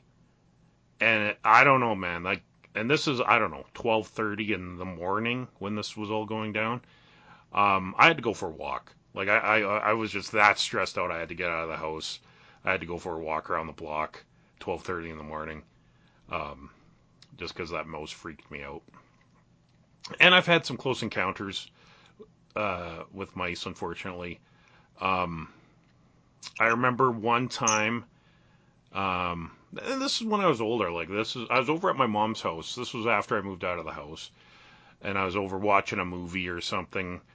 Um, I was laying on the floor, and I fell asleep. I fell asleep, and I woke up. Um, to my cat or my mom's cat, like clawing at my stomach because I was laying on my stomach. I'm like, what the hell is this cat doing? And then I realized what the cat was doing. And I literally jumped up in a standing position and a mouse like was like running away. Like it had been hiding underneath my stomach. Um so that freaked me out. And I remember one time as a kid, I think when I was laying in my bed, I had a mouse in my hair because I remember something Oof. like moving around in my hair, and I was just so petrified I couldn't move. Oh, yuck. Yeah, I hate mice, filthy creatures. Um, and like I said, they they carry disease with them. Um, there was a uh, I, I, he's wasn't a kid. He was my age. Uh, in a town like right next to where I live, it's a town called Westlock. Uh, so this guy was like my age at the time, and he got the hantavirus, and he died. Um, and I want to say he was like 18 or 19 at the time, and that really hit me. I was like, holy crap, you know. And they figure it was from like mouse droppings, you know, because when like the hantavirus spreads, um, like if uh, like a mouse is like peed and stuff, and it dries up, and then it becomes dusty, it becomes like airborne, and you can breathe it in and get it. Um, yeah, they're just dirty, disgusting creatures. I hate mice. So that is what I have an irrational fear of. Lillian, share something you have an irrational fear of. Uh, If you want. driving off a cliff. That's a good fear. Anytime I'm on the road, um, especially where we live in the mountains, Mm-hmm. anytime I'm driving near a cliff, I have this insane fear that a tire is going to blow, or I'm suddenly going to jerk the steering wheel the wrong way, or for some reason I'm just going to be like, wonder what this will feel like if I randomly just drive down the hill. Um, and it is it never goes away and it's ridiculous because i know that you know it's it's very rare that one of these things is actually going to happen but i cannot not drive without being like we're going to die No, that's and it and it does happen. Like I remember Driver's Ed watching this video, and this guy survived. You know, like they had people, you know, talking about what you're not supposed to do when you're driving and stuff. And there's one guy, I think he was like looking for like a tape or something. Like this is, you know, back in the 80s or whatever, 90s, and he was like leaning over, trying to get this tape that was on the on the floor of his car, and then he drove straight off a cliff, and, and his car ended up in the ocean. Um, so this, I think this was like BC or California. it's possible i have this like random irrational fear because when i was six my mom popped into someone's house to allow like she was grabbing us a glass of water or something Uh-huh. and my little brother crawled over the front, uh, crawled over the bench because it was in a truck, Uh-huh. and I guess the car was running, and he put it in reverse, and we were on a hill, and we Oh. were heading down the hill towards the dock, and so I jerked the steering wheel, and we landed in a ditch instead. Ugh. Uh, or the time when we were driving around a cliff and a tire blew. Or okay, so maybe it's not as irrational as No, it's uh, uh, yeah, I would say that's a rational fear, like that, you know. I was gonna say that's starting to sound kind of rational. Yeah. Uh, apparently. Okay, um, let me think then. Uh, ironically, your story about mice is I used to remember, uh, we had moved some stuff in our old house and I look out of the corner of my eye, there's a mouse climbing down the kitchen drapes. Mm. and then another one, and I was like, "No, you're all dying." Um, rational fear. Yeah, there I've was got too many. there was a time at my old job, like this is like 20 years ago, and, I, and it was before our shift started, so there was a bunch of us in the lunchroom, and there was a mouse running around the lunchroom, and it took everything for me not to like jump on the table. You know, because I knew, you know, because I knew they were gonna. You I know, would pay to see that. well, like if I, if I was there alone, you you you better believe I'd have been jumping on a chair. Like I would have been like, no, I'm out. But because Nope. like there's like 20, 30 men in this room, it's like I did not want to be that guy that everyone laughs at. So it took every fiber of my being to keep myself anchored to not jump. You know. I know what my irrational fear is. okay, go ahead. I am continuously afraid that my finger is going to go through the skin of my cheek. Ah, Hmm. I am so terrified that uh, something I'm eating or something is going to that that soft fleshy area when right but yep nope that's been a fear of mine since I was little Hmm. that I'm going to stab myself that way because I had a dream where I was talking with someone and I was I went to go like touch their face and my finger went straight through Wow. and that's been yeah no yeah Yeah, yep that- okay that's yeah, that'd be that's a good one. freaky.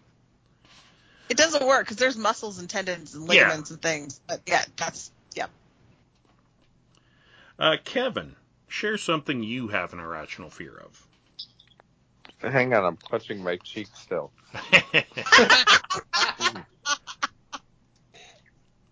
That one's not gonna go away. I'm sorry. Could be wake up in the middle of the night, be like, thanks, Lorraine. Um, I all right. One, I hate mice as well. I had some running around a couple weeks ago. It drove me absolutely insane. I got traps set up all over the place. Mhm. But it's also the first winter that there hasn't been a cat Hmm. here, Yes. so you know that's probably why. Um, I have what I call a post fear of heights.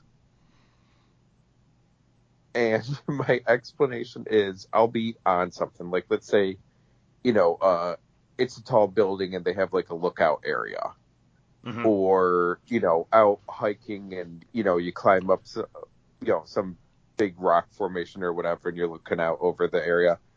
I'll get home, I'll be like laying on the couch, I'll be in bed or whatever that night and I'll just like have like a shake out of nowhere like, "Oh my god, I could have fallen."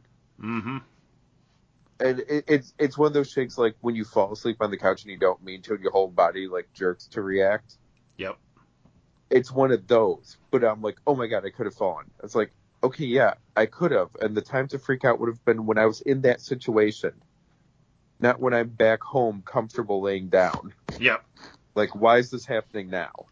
But it's almost like my brain pauses that reaction so I can get through what I'm doing or enjoy the moment or be with whoever I'm with. And then when I get home and can settle down, my brain's like, okay, now let's have that reaction Yeah. that I press pause on for you. Yeah. So, like, yeah, any sort of height thing, inside, outside a building, nature, whatever, where I'm like, oh, I need to be careful up here because I could fall over if, you know, a random strong gust of wind or, you know, a crazy person pushes me or whatever. Like, however, my brain's going to go to ridiculous scenarios, it will affect me that night when I'm back home on safe ground and all. And I don't know why my brain does this, but it's done it all my life. Yep. No, I, that that is a good one too. Um, yeah, I'm like that with heights. As as long as there's like a barrier between me and the edge, I'm okay. So like at work, we have guardrails around like some you know higher up places. But if you were to like just take those guardrails away, and I was to walk out and just like walk the path normally, I, I, I don't think I could do it because those guardrails are not Hmm. there. I always think that, you know, if if it's like an open space, like maybe an earthquake will happen. Which is not that far fetched because it was like two weeks ago there was an earthquake and not too far from where I live, which is crazy. Yeah, that's that was pretty crazy. So, you know, having that, you know, like rail, at least I could grab onto it and hold onto it. But I always think if if I'm walking out and there's no rail and an earthquake happens, I could fall to my death. Um, and and I, I honestly I think some of these irrational fears that we have may be related to maybe an experience we had in a past life if you if you believe in that sort of thing. Um, like I'm you know I I'm studying Buddhism. You know I really do think reincarnation is a is a thing. So I think like when we have fears of like heights, maybe in a previous life we did fall to our death. If we have a fear of mice, maybe we, you know, were part, you know, the Black Plague, maybe we lived through that, you know. Um, maybe these irrational fears aren't that irrational. You know, maybe we did fall off a cliff, you know. It, but anyway, Ragnar, share something you have an irrational fear of. Well. I don't have a I don't have a whole lot of irrational fears. Um, I do have an extreme sesame seed allergy, so I am always afraid about eating eating something with sesame when I'm nowhere near, you know, a hospital or a medi clinic or something. Yep. But I mean that's kind of rational, like Mhm. you know that could kill me, so I know that I should be fearful there. Um, probably my most irrational fear is just driving on the highway. You know, every now and then you wonder what would happen if, like, you know, you're passing somebody on a single lane highway and they veer into your lane, that kind of thing. Um, but but as a whole, yeah, I don't have a whole lot of irrational fears. Would I want a mouse crawling through my hair? No, I'm not scared of mice. Um, there's a few in my basement every year, and my cat always catches them. And they're, you know, they're very small and they're very cute, and you feel bad for what she's putting them through, but that's just how it goes. Um, I really hate ticks. Ticks and bed bugs would probably be my, Mm. you know, something that I would get really skeeved out by. Yep. Um, here in Saskatchewan, we have lots of ticks. If you're walking through a field in June or early July, there's every chance you're going to get get some, and uh, they don't hurt, but they're really gross, and Mhm. and you can't just like squish it or rip it out because if it's bitten you, you have to make sure you get the jaws out too. Yep. So you have to kind of like calmly remove it. You can't just like, you know, squish it like a mosquito. And of course, in the more the more southern uh, parts of the province, we are starting to have ticks that carry Lyme disease, so that's pretty terrifying. Mm-hmm. And you wouldn't you wouldn't necessarily know when you got bit if it was a tick that carries Lyme disease or not. So that would suck. But again, that's sort of a rational fear. Um, so yeah. Yeah, no, yeah, yeah, ticks suck. And yeah, Lyme disease is definitely something you do not want to get. That's a bad thing.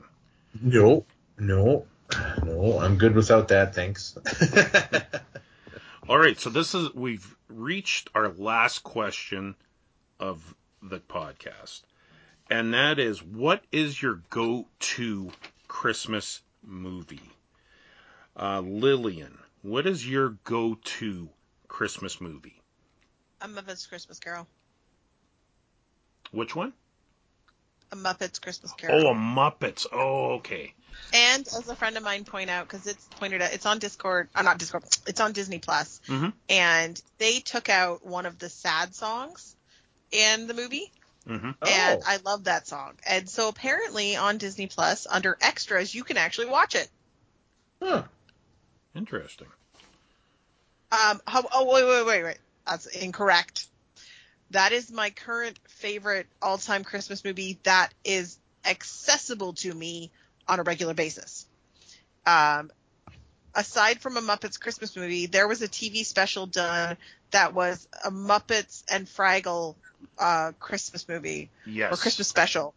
Yes, and that is impossible to purchase, but you can find it online, and it is the be all and end all of my Christmas memories, and my son is just giddily currently looking for it.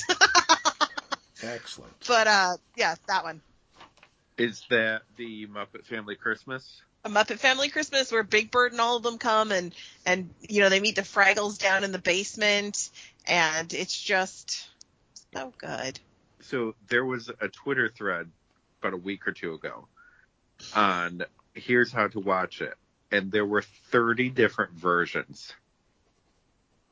What? Because yeah, so and, and most of the links are on YouTube, but there's the full version originally aired. There's one mm-hmm. where they had to take out the Fraggles because they didn't have the rights. There's one Yep. where they had to take out Sesame Street because they didn't have the rights. There's one where they had to take out both. and then all of these different versions also have some on YouTube that are just the movie, but then they also have some on YouTube that have all the original commercials from when it aired on TV too. Oh, that's right, because Sesame Street was the Muppet Sesame Street and the Fraggles all together. Yep. Yeah. And if you want to buy the actual DVD with everything included, it is not cheap. Huh. No, because they like did it once and that's it.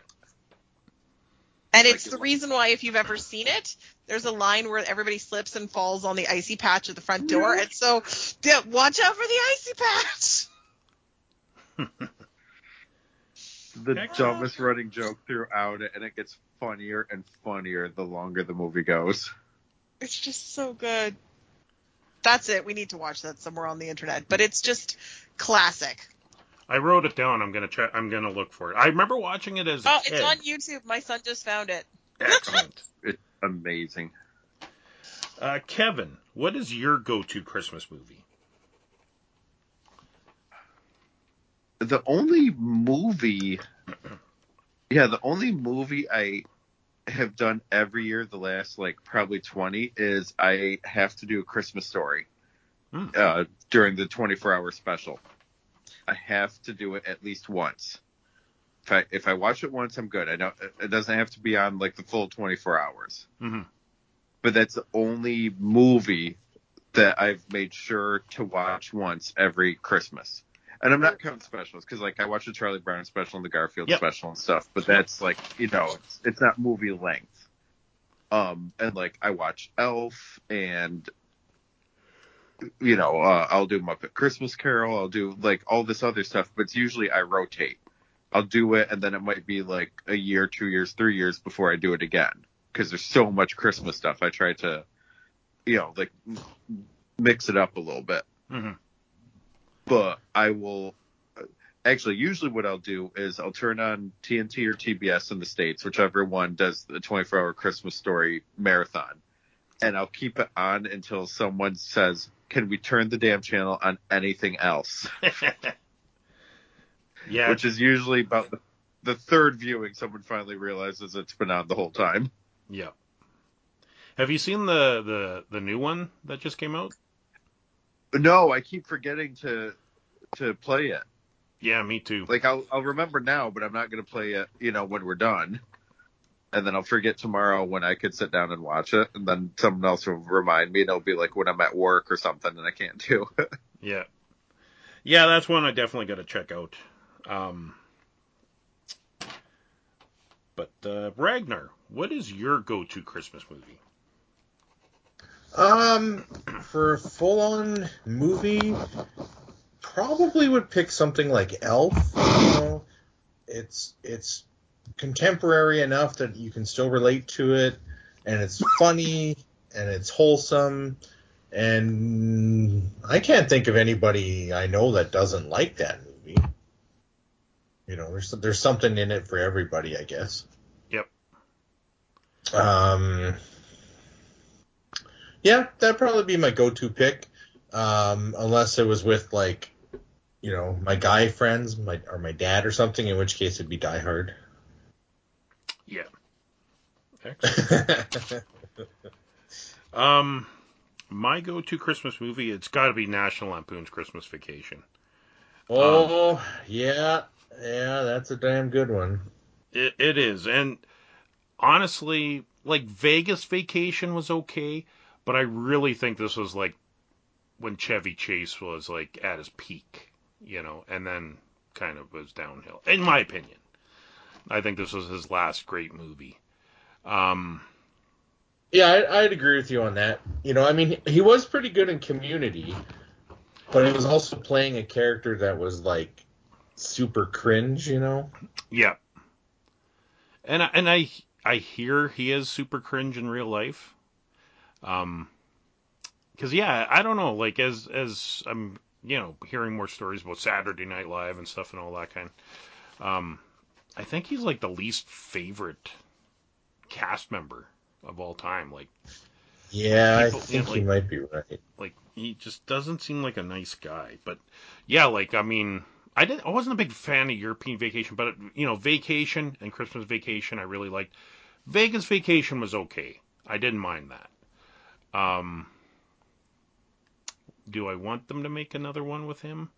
I think he. I think. It, I think it's too late. I don't think they should do. Oh, I think they could totally do one, and and it, you know, he's he's now the you know the grandma and the grandpa, right? Well, they- are now the old people, and and and Was he in that They- one with um, the guy from The Office and Hangover? Because remember they did a, a, a vacation movie a few years ago with Mm. Ed Helms. With Ed Helms. right, they did, and it was it was pretty forgettable. Yeah, like I want to say he had a cameo in that, but I think you might be right. He might have. but I, ca- I, I can't say for sure. I, I never saw it, but I didn't hear good things. So, but yeah, National Lampoon's Christmas Vacation. Um, yeah, I love it. Um, all right, so that's the end of our questions of Christmas. Uh, but before we go to our uh, where we can find you segment, at the beginning of the year we had some uh, 2022 resolutions, and Lillian was so nice to to jot down uh, our resolutions, and uh, so I, I just want to go over them and did and just ask you, did you achieve them? And our first podcast uh, in the new year 2023, we're gonna do another you know geek resolutions. Uh, but this is for the 2022. Since this is the last episode that's going to air in 2022 uh, from from us here, the you know the four of us, I thought we should go over our resolutions. Um, so Lillian had reading more comics, uh, reading 50 books in a year, attend some comic cons this year, uh, run my comic con this year, and pick up some nerd earrings and gear. So Lillian, how did you do with your resolutions? I did everything except for the read 50 bucks in a year. Um, that's tough. I, yeah, well, it's not really like I can read a book in a day. So reading 50, it was just I underestimated how busy this year would be Yeah. um, with things getting back together. So I did. Um, we had our Comic Con ran in October, so like from essentially May until October, it was you know other conventions promoting, and then of course I got a new job in April, and so I, I did manage to I, I audio booked. I think at least 15, and I think I managed to read at least 10. So I, all in all, I got half of that done. Excellent. But it's funny because when I was making this list, I actually listened to our podcast that where we did them, and it was interesting hearing how unsure we were as to what 2022 was going to hold for us, whether or Mm. not restrictions would lift, whether or Yeah. not we'd get to see family and friends, or or whether what we get to do events, particularly because Ragnar, um, I know you were you were like I don't know about shows and things like that. So I'm pretty happy Yeah. with everything that got on there, and Yeah. and I did pick up some cool nerd stuff, including my personal favorite item I currently own is my silicone Lord of the Rings wedding band. Oh, nice. Awesome. Yeah, um. Kevin, your resolutions were won't act like it's the new year till February 1st. Watch the Alien series. Finish organizing books. And try to limit random spending only to comics for two thirds of the year. I don't even understand what I meant by that one. Uh, for okay, so it was supposed to be that you had said that you had impulses when it came to shopping, and that you wanted to limit your impulse buys to your your regular pulled comics. That that was going to be the one, the, the biggest item. You wanted to limit your impulse spending unless it was on your regular comics that came through. Okay. Okay, that makes more sense. Um, which I did end up, well, mostly doing. Um, I ended up having like, uh, at the start of the year, I didn't know that my dad was suddenly going to say, "Hey, why don't you come visit me?" And you know, like now I'm doing a plane trip to another state and stuff like that. Um, you know, or or random friends or other family members saying, "Hey, why don't you come here, come there?" And if I wasn't doing anything else, I would.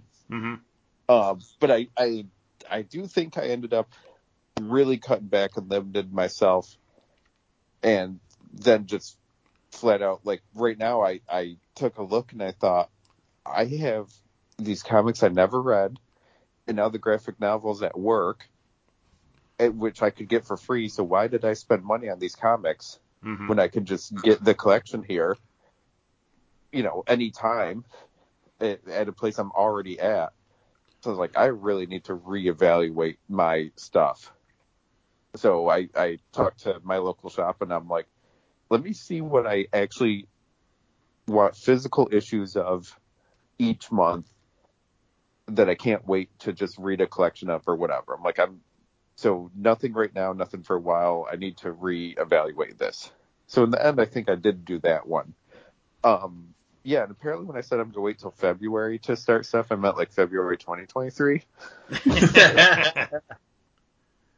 The other stuff didn't quite happen. I, I didn't finish Alien, although I really want to do that. And uh, what the future episode when we say like resolutions for 2023, I I'm gonna try to get some of this stuff to happen. hmm Yeah.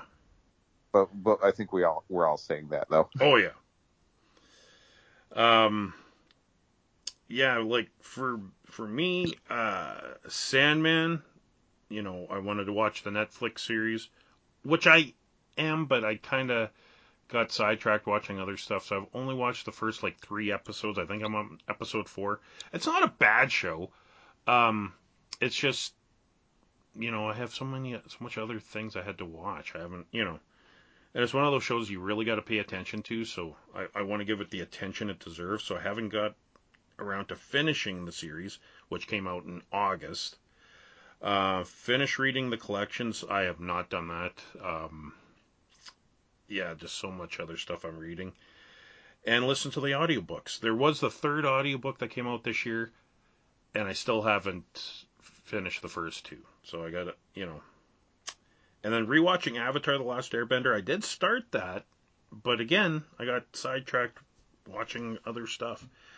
Um, cut back on random spending. Um, so in a way, I did because Comixology really screwed up this year, and we'll talk about it. Kevin and I are doing. Uh, we well, by the time you hear this, we would have already had our comic book uh, end of the year discussion. Um, but one of one of the biggest things that happened this year was Comixology changing its app and really screwing up. Like it, it. I used to buy a lot of random comics off Comixology that were on sale.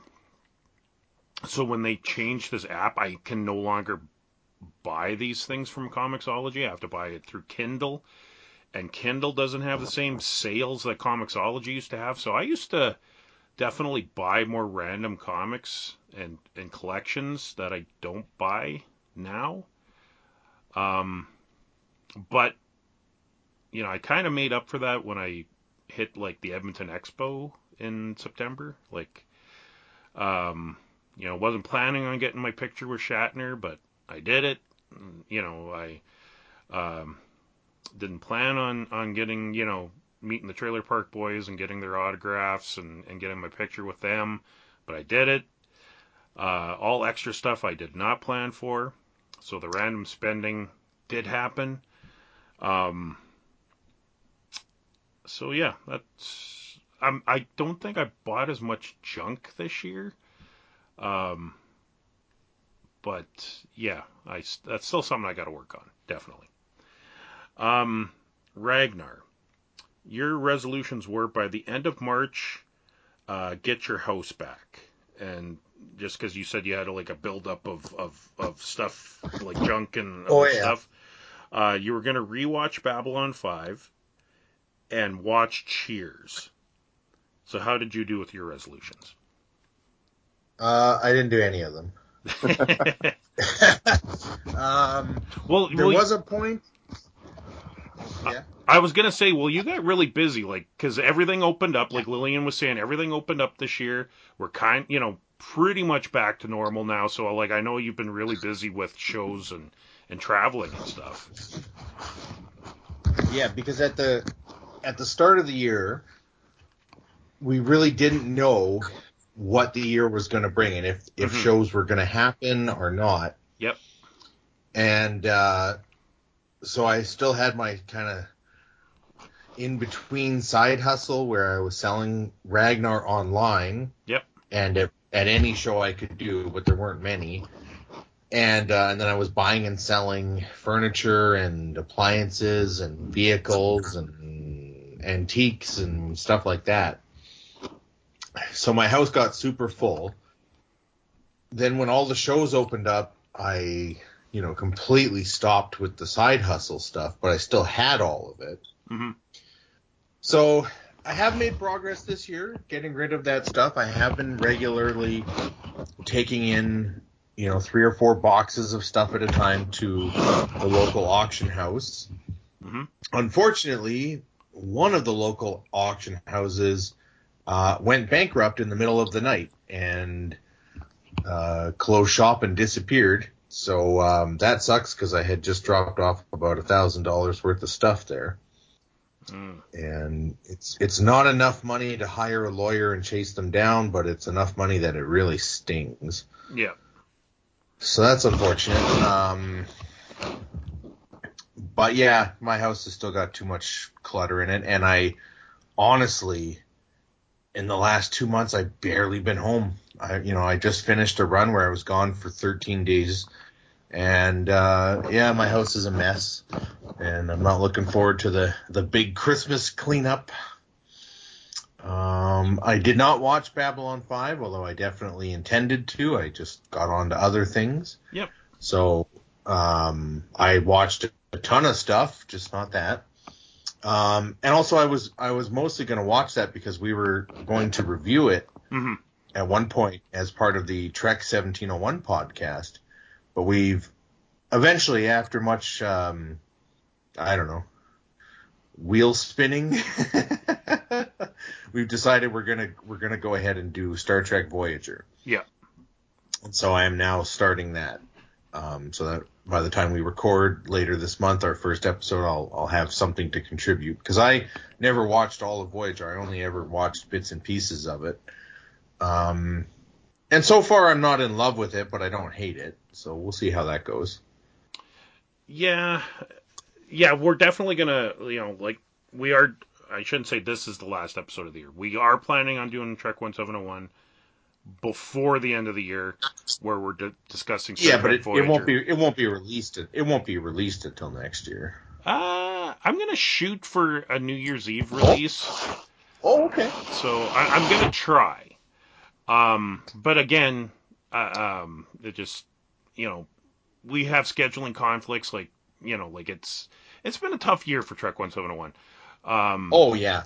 because Oh yeah. I got crazy busy with shows, and then the other two guys have been having very difficult work schedules, and yeah, yeah, it's so, tricky.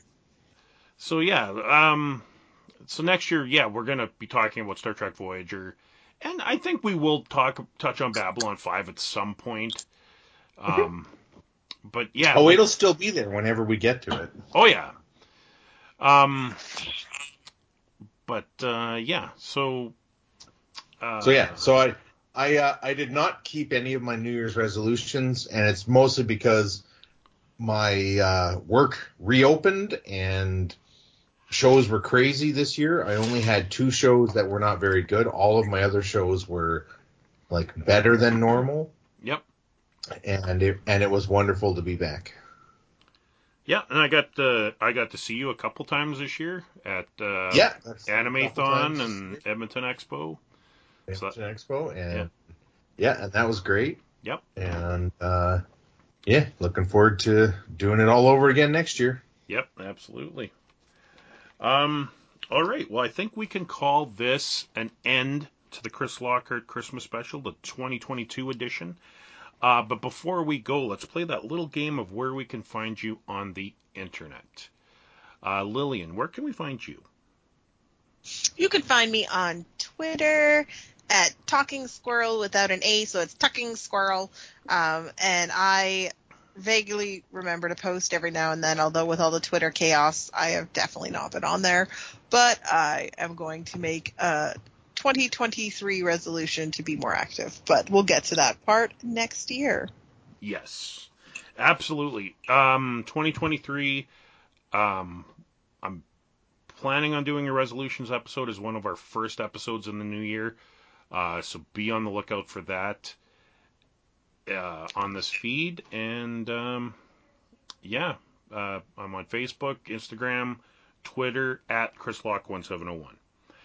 Uh, Kevin, where can we find you, sir? Uh, you can find me on most social medias uh, at Masked Library. MaskedLibrary.com is the home blog, and I occasionally do stuff over at the Retro Network, and that's a, another 2023 thing. I need to up my game over there too. Excellent. And Ragnar, where can we find you, sir?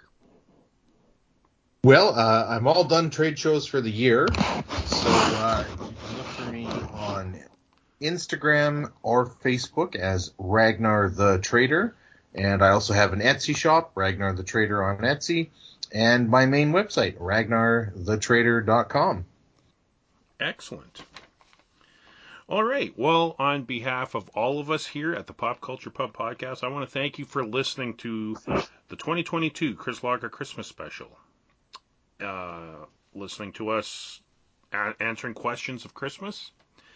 And we will see you again in the year 2023.